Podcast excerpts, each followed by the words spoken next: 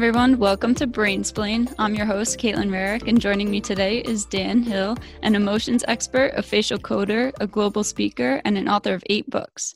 Dan has pioneered the use of facial coding in business and has done research for over 50% of the world's top 100 B2C companies. He's made appearances on ABC's Good Morning America, NBC's The Today Show, and has been featured on the front page of the New York Times. I am honored to have you here today, Dan, so welcome. Well, thank you so much, Caitlin. All right, so let's jump right into it. First, I would love to hear just a little bit about yourself. Um, you know, how you got into the work that you do today and why.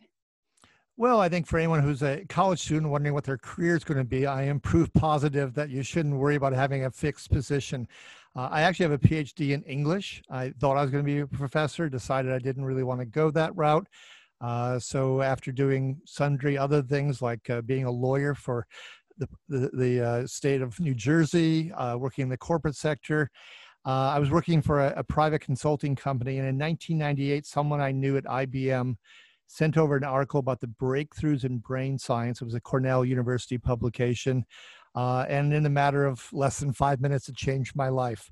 Uh, my hands were literally trembling when I finished reading the article. It said, We've learned more about the human psyche, more about how people make decisions in the last 10, 15 years than we have in the entire history of humanity. Now, if that kind of statement doesn't excite you as, as a reader, then I don't think a whole lot will. Uh, it definitely excited me, and I said, I just can't resist. I have no idea if I can make a living at this, but I got to go there out of pure intellectual curiosity, if nothing else.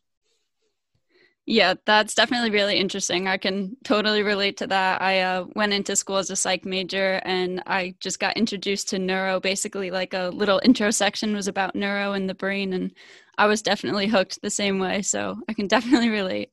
The, the human brain is the last frontier. Uh, we're, we're still exploring it, still learning it. It's endlessly fascinating and complicated, but uh, I, I don't know. How can you not go there? Exactly. That's how I felt too. There, I there's just so much more to learn still, so much to uncover, and it's definitely exciting. And, and endlessly relevant. Yeah, that was another reason I, I was so into it. Was just it, it's all so relatable. Like everything that you learn makes you think, hmm, maybe that's why I acted that way or did that, and you just relate everything back to you know your your personal life, which is really cool for me. Yeah. No, I, I've been doing this for twenty plus years, and I'm not bored yet. I can't say I'm not bored every now and then if I come across a, a dull article, but by and large, I'm, I remain very excited about the field. Definitely. So, could you talk a little bit more about facial coding? You know, if like if you had to break that down to somebody who isn't familiar with the topic or, you know, doesn't really understand it, how would you define that for somebody and, you know, how how do you use it in what you do? Sure. Well, I, um, even though Leonardo da Vinci was probably arguably the first great facial coder. It's why the Mona Lisa painting is so good. He was fascinated with, uh, you know, dissection and trying to understand how the muscles move and what they reflect. Uh, if you move past Da Vinci, then you really get to Darwin, Charles Darwin, uh, first scientist to take emotions seriously. Figure they didn't matter to us, they would have been weaned out of us over the course of evolution. Darwin then says, as a practical scientist, okay, so how do emotions register most readily? What's going on here? So the the brain is you know fascinating but it's you know not so accessible other than through an fMRI brain scanning machine uh, the face is very accessible right there in front of us uh, our own and other people's and so darwin came to realize that in your face you best reflect and communicate your emotions and essentially what facial coding comes down to is that dr paul ekman kind of the modern charles darwin went through and systematically figured out which of our muscle activities correspond to which emotions um, but that's, you know, could make it seem like it's simplistic. The truth is, some of those muscle activities go to a single emotion. Uh, other cases, they'll go to two or more. Uh, so there's some ambiguity there, some flexibility to the system, uh, but it's pretty robust and yet, you know, compact enough uh, with 23 expressions that it's it's doable. Definitely. That's really interesting.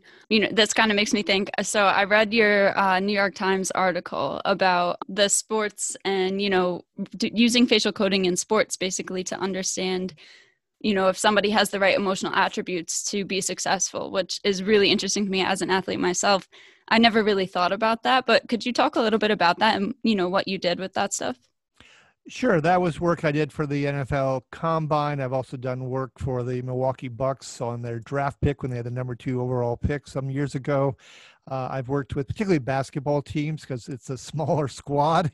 Uh, you don't have a helmet on; they're not flying fast down the rink in hockey. Um, and I happen to have played a lot of basketball and, and like the sport a lot.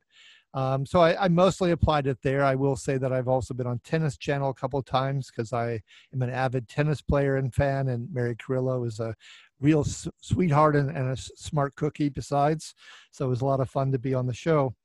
Um, essentially, what I was looking for is, you know, yeah, who do you want on your team? You know, are they coachable?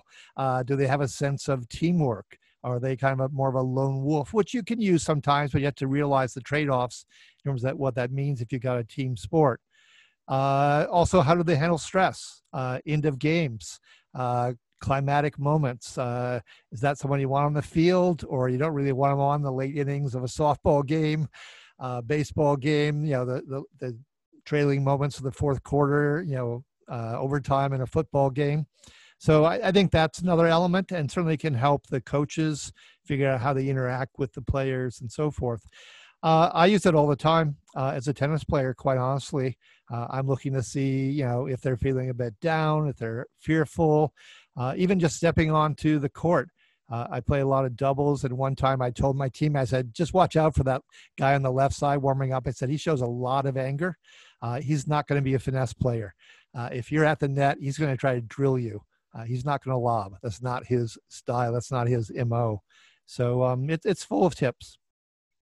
Yeah, that's definitely really interesting because I feel like it's something that we talk about, but we don't really necessarily talk about it to that level. You know, like as catchers, we're taught read your pitchers. You know, you're supposed to realize when they're starting to get like frustrated or just by their facial expressions, then you have to go out and talk to them. And like, it's interesting to think that like I, we've applied this, but we also haven't applied it to its fullest potential. So, you know, oh, absolutely not. I, I, at one point went through and just watched uh, pitchers when they got, you know, you know, rattled with a home run or a couple hits in a row, and whether or not, in my estimation, and then looking at what happened subsequently, whether they should be pulled.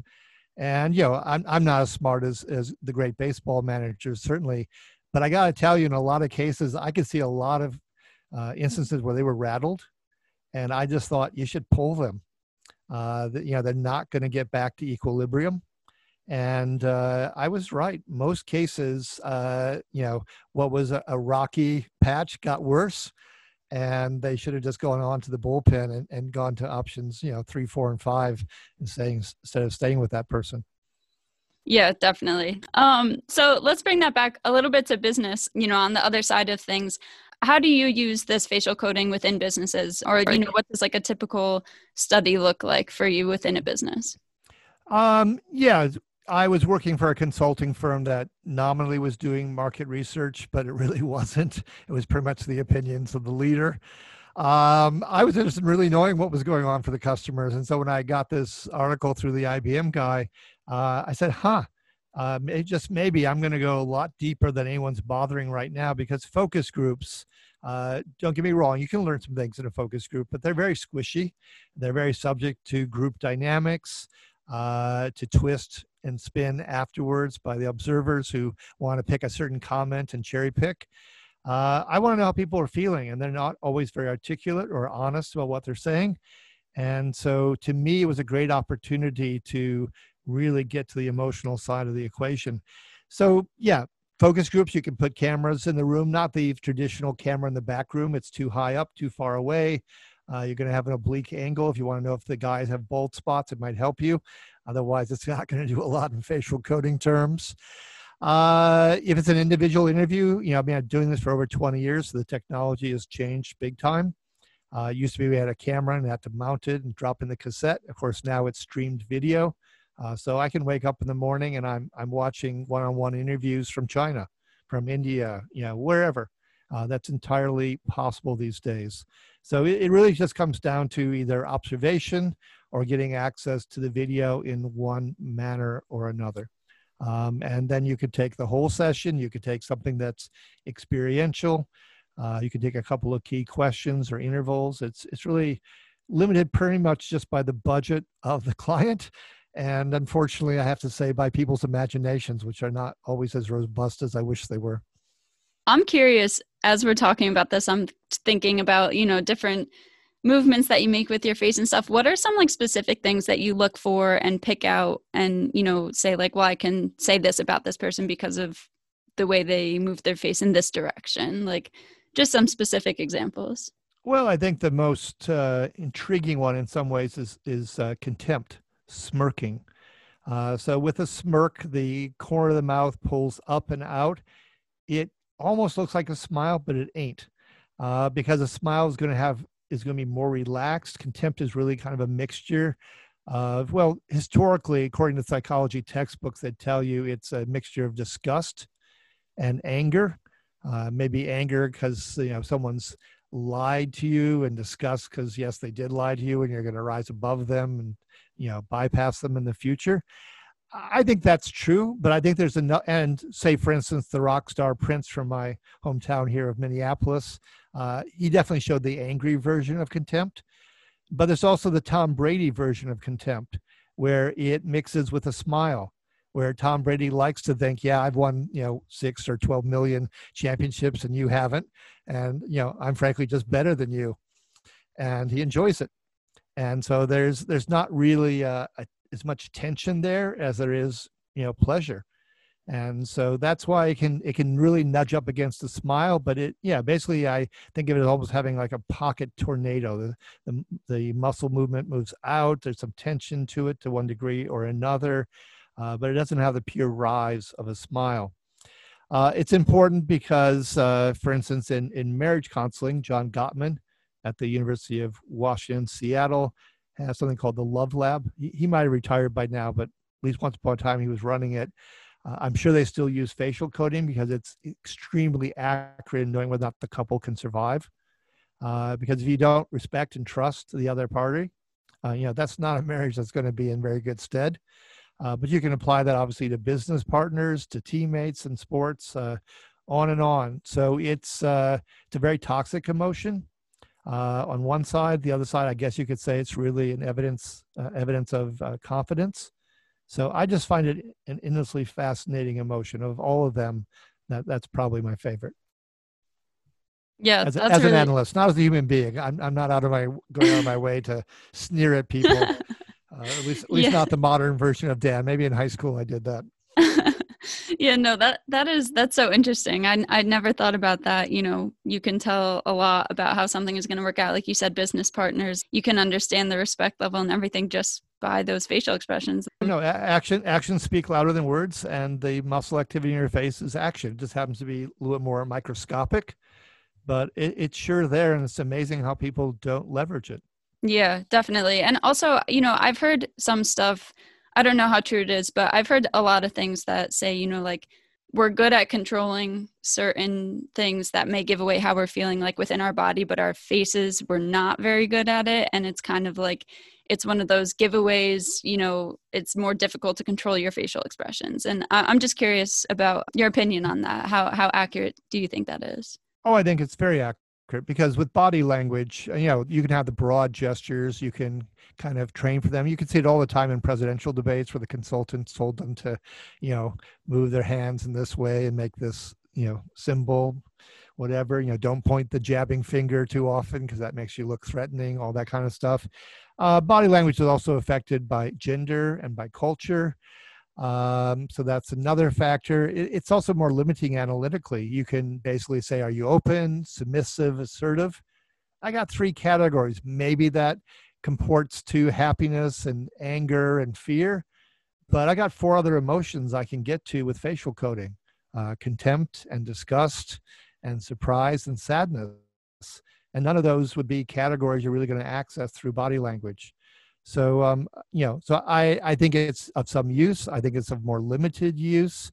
Uh, and again, to your point, the face is the only place in the body where the muscles attach right to the skin.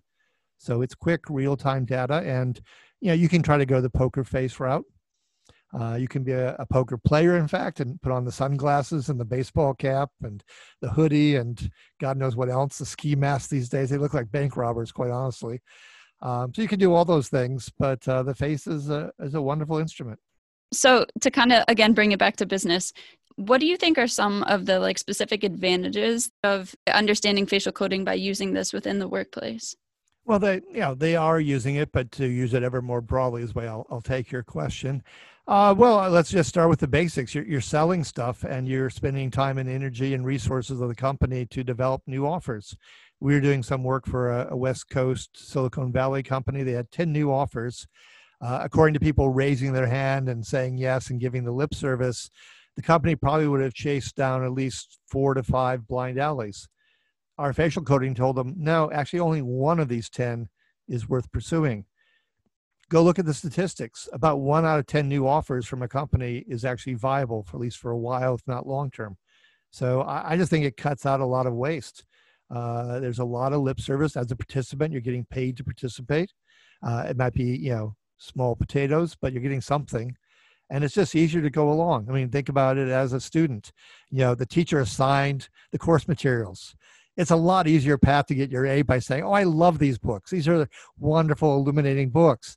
Uh, if you found one of them terribly boring, are you going to dare to say that in class? Probably not, unless you got a really good argument, and all your classmates are going to join in and say, "Yuck! Don't ever assign this again." Um, so it's just the easiest path. You know, you go along to get along. And uh, I think market research through facial coding, or at least supplemented by facial coding, uh, gets you a more accurate picture because emotion and motivation have the same root word in Latin to move, to make something happen. Uh, your first task is just to overcome lethargy and boredom. Uh, do you get them interested? You know, whether it's the product, the advertising, uh, you know, the store environment, you know, uh, who you're hiring. Uh, you know, who who needs to hire someone who's going to be you know dead in the water from the get go? uh, you know, you play softball. I mean, you, you probably size up pretty quickly who's going to help you on the team win win the game, and uh, yeah, who you might let be in the eighth batting slot. but uh, you know, you, if they get changed out halfway through the game for another right fielder, you're okay with it. Yeah, you're you're definitely right there. One thing that I'm curious about too is where do you think that people typically on the flip side of that where do you think people typically go wrong when trying to like analyze emotions or use this facial coding um well i mean I, yeah I, I vetted a lot of because automation of facial coding is coming on uh, a, a manual coder such as myself certified lots of experience will be able to crest above 90% accuracy uh, more likely than not uh, even from some real recent data i've been seeing where they honestly leave out a few of the emotions, which make you wonder what they're hiding. Uh, you're seeing accuracy levels, even self confessed accuracy levels of no better than below 70%. So that's a big gap. And uh, yeah, I guess a couple of rules of thumb. One is anger is real complicated. There's nine different ways anger shows in the face. So you got to take into account those nuances all the way from confusion to outrage. Uh, fear and surprise really overlap. Most human beings do not like surprises. So their natural response is fear. Uh, in my case, my father worked for the 3M company. And when I was six, literally on my birthday, we flew to New York, then took a boat to Italy. And so it was kind of like a reverse migration. Suddenly I found myself in a foreign country, didn't know the language, had to read nonverbals, of which Italians have a lot. Uh, you know, long and short of it, besides becoming a facial coder, is I'm a curious guy um, you know that was the best choice other than hiding in the broom closet in our new place in Italy. So uh, I chose the you know more uh, progressive, uh, interested, positive route. Um, but a lot of people don't. That's really funny. Yeah. I, am actually, I come from a very Italian family. So that makes me laugh that we are very expressive, talk with our hands. I'm sure you see me do that like a million times. Oh, yeah. Yeah, no, that's, it's a lot of fun. I mean, I, I'm actually half Norwegian, which makes it a cosmic joke that I would be a facial coder because uh, we're, we're not so famous for uh, being expressive. And uh, Garrison Keillor from the old Prairie Home Companion show has the joke about the Norwegian American man who loved his wife so much he nearly told her so. Italians do not have that problem. That's funny. At least not in my experience. yeah, no, mine either. That's funny. Um, something I, this kind of just crossed my mind. Um, I was thinking about this whole COVID situation, how everybody's wearing face masks right now, and it made me think about you know when facial coding. Do you think that you look more at somebody's eyes, more at their mouth, or kind of everything all together? Well, two thirds of the activities around the mouth. Um, the the uh, caveat to that is, you know, the mouth because we like to eat uh, is something we're a little more used to manipulating. The eyes really, you know, it's pretty straight shot when they say, you know, the eyes are the window to the soul. That's true. But on the other hand, uh, you know, the eye region not only has fewer uh, action units or muscle activities, it also has a uh, more limited range of emotions that can be picked up there. So you're really accessing about 25% of what's going on. So a mask is a real detriment in that sense. Now, from a physical health point of view, do I think everyone should be wearing a mask or at least have one in certain situations? Absolutely. but as a facial coder, am I in favor of masks? No, I guess I'd have to say no. Yeah, I don't know. I, I was just thinking about that because I do feel like we always talk about like oh people show so much emotion in their eyes and we always talk about that but it makes sense to me like you said we manipulate the mouth we're used to that and that's what would move the most. Well and around around the eyes you're really getting um, a lot of attention because your eyes go wide because you're paying attention something new has happened. That that's why it's really the preeminent region of the face for fear and surprise. You're, you're taking notice you're being a detective uh, around the mouth because we eat uh, is the premier place for effective responses positive negative. And uh, it's got a little subtlety to it just as we have different flavors to our food. We have different flavors to the emotions that show there. So you, you really want and need all of them mm-hmm. Uh, but you know as in life in general you don't always get what you want. Yeah that makes a lot of sense. That's cool so I'm curious, what have you been working on? What have you been doing during COVID? Um, any new exciting projects? Uh, yeah, I made a lot of switches. I'm not someone who likes to sit on my hands. The you know, I didn't really like baseball nearly as much because since I wasn't the catcher or pitcher, you had to stand around a lot. And although I played center field and loved to steal bases, it was a little boring to me. So I, I really liked soccer and basketball and tennis. I like to move. So uh, I, I, moved during COVID nineteen as well, just more within my house and my within my brain cells than uh, out to go to the Mall of America or something. Uh, so one thing is, you know, in the last couple of years, I published three books. Uh, one was called Famous Faces Decoded, where I went through and looked at celebrities. It's kind of an EQ primer. Then I did a book on all the presidents and numerous foreign leaders because I was interested in democracy and what makes a good leader. And I did a book on art since I was an art history minor and uh, really interested in visuals, which makes sense when you're a facial coder.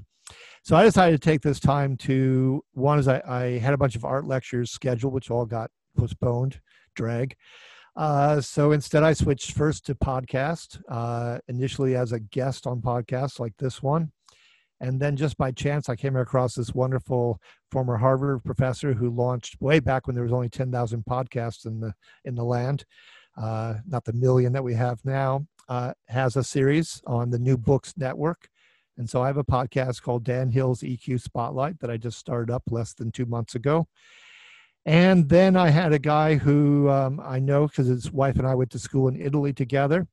And he got bought out. Good luck for him. He got bought out by the British travel company that he was running the North American operations for just before COVID 19 hit. I mean, talk about good luck and timing for his sake, not for theirs. So he was available, and uh, eventually we're going to probably launch some kind of Americana tours that will be really psychology, biography driven. But for now, uh, we're taking all of my 20 years of insights and creating online courses. So very soon, probably by September, on uh, you know the obligatory three W's and then sensorylogic.com.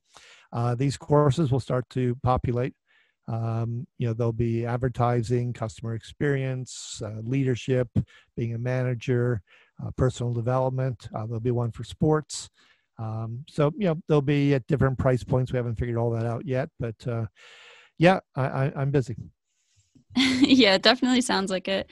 I, I think all of this is so interesting just because it's so applicable to in, in so many different directions that I don't know. That's what, you know, this whole conversation made me realize that like obviously, you know, I first jumped in jumped into this and I was like, oh, like we're gonna talk about how it's applied in business, but then, you know, I do a little more research, I find out it's totally applied in sports and personal life and everything. And it's just it's really cool to me.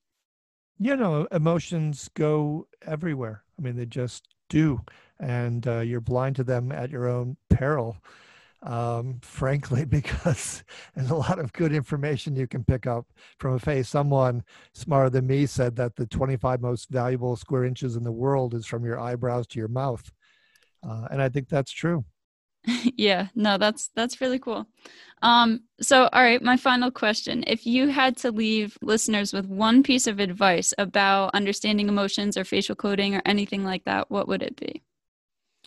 Whoa, that's a big question. one piece of advice. Um, hmm. Well, if I leave my my good friend contempt aside, then I would say look for the rhythm of the smile because human beings tend to camouflage. And when they camouflage, they'll go the poker face route. And if they don't go that, they're going to try to throw on the fake smile. So look for the rhythm of a smile. It's like a wave breaking on a shore. It should gather, have a peak, and let go. The smile that's too quick uh, is a tsunami, not a real smile. Uh, the the smile that drops off the two, face too quickly at the end is what I call a guillotine smile. And uh, if it just keeps going and going, it's the Energizer Bunny smile. And that's not true either. Now, the politicians will do that. Uh, you may want to do that during your, your job interview when you get out of college. But, uh, you know, day in, day out, nah, it's not a good sign of authenticity. And uh, we like authenticity because we want to trust the people we're with. Uh, it makes a lot of sense. Yeah, definitely. I like that a lot. Well, um, thank you so much for joining me today. And for everybody listening who wants to, you know, look deeper into your work or just maybe learn more about you, uh, where can they find you? Probably the easiest thing is to go to my website again, the three W's, sensorylogic.com. Uh, you can order my books there, but I do also have a blog called Faces of the Week. I publish it every Thursday and that can be found through iTunes or just frankly typing in Faces of the Week. Uh, the podcast is is indicated in those weekly blog postings, uh, but that's again called Dan Hill's EQ Spotlight on the New Books Network. So I'd say between the books, the blog, and the podcast, you're going to have some sense of what I'm about. Awesome. Well, thank you so much again. Sure. Have a good rest of your day.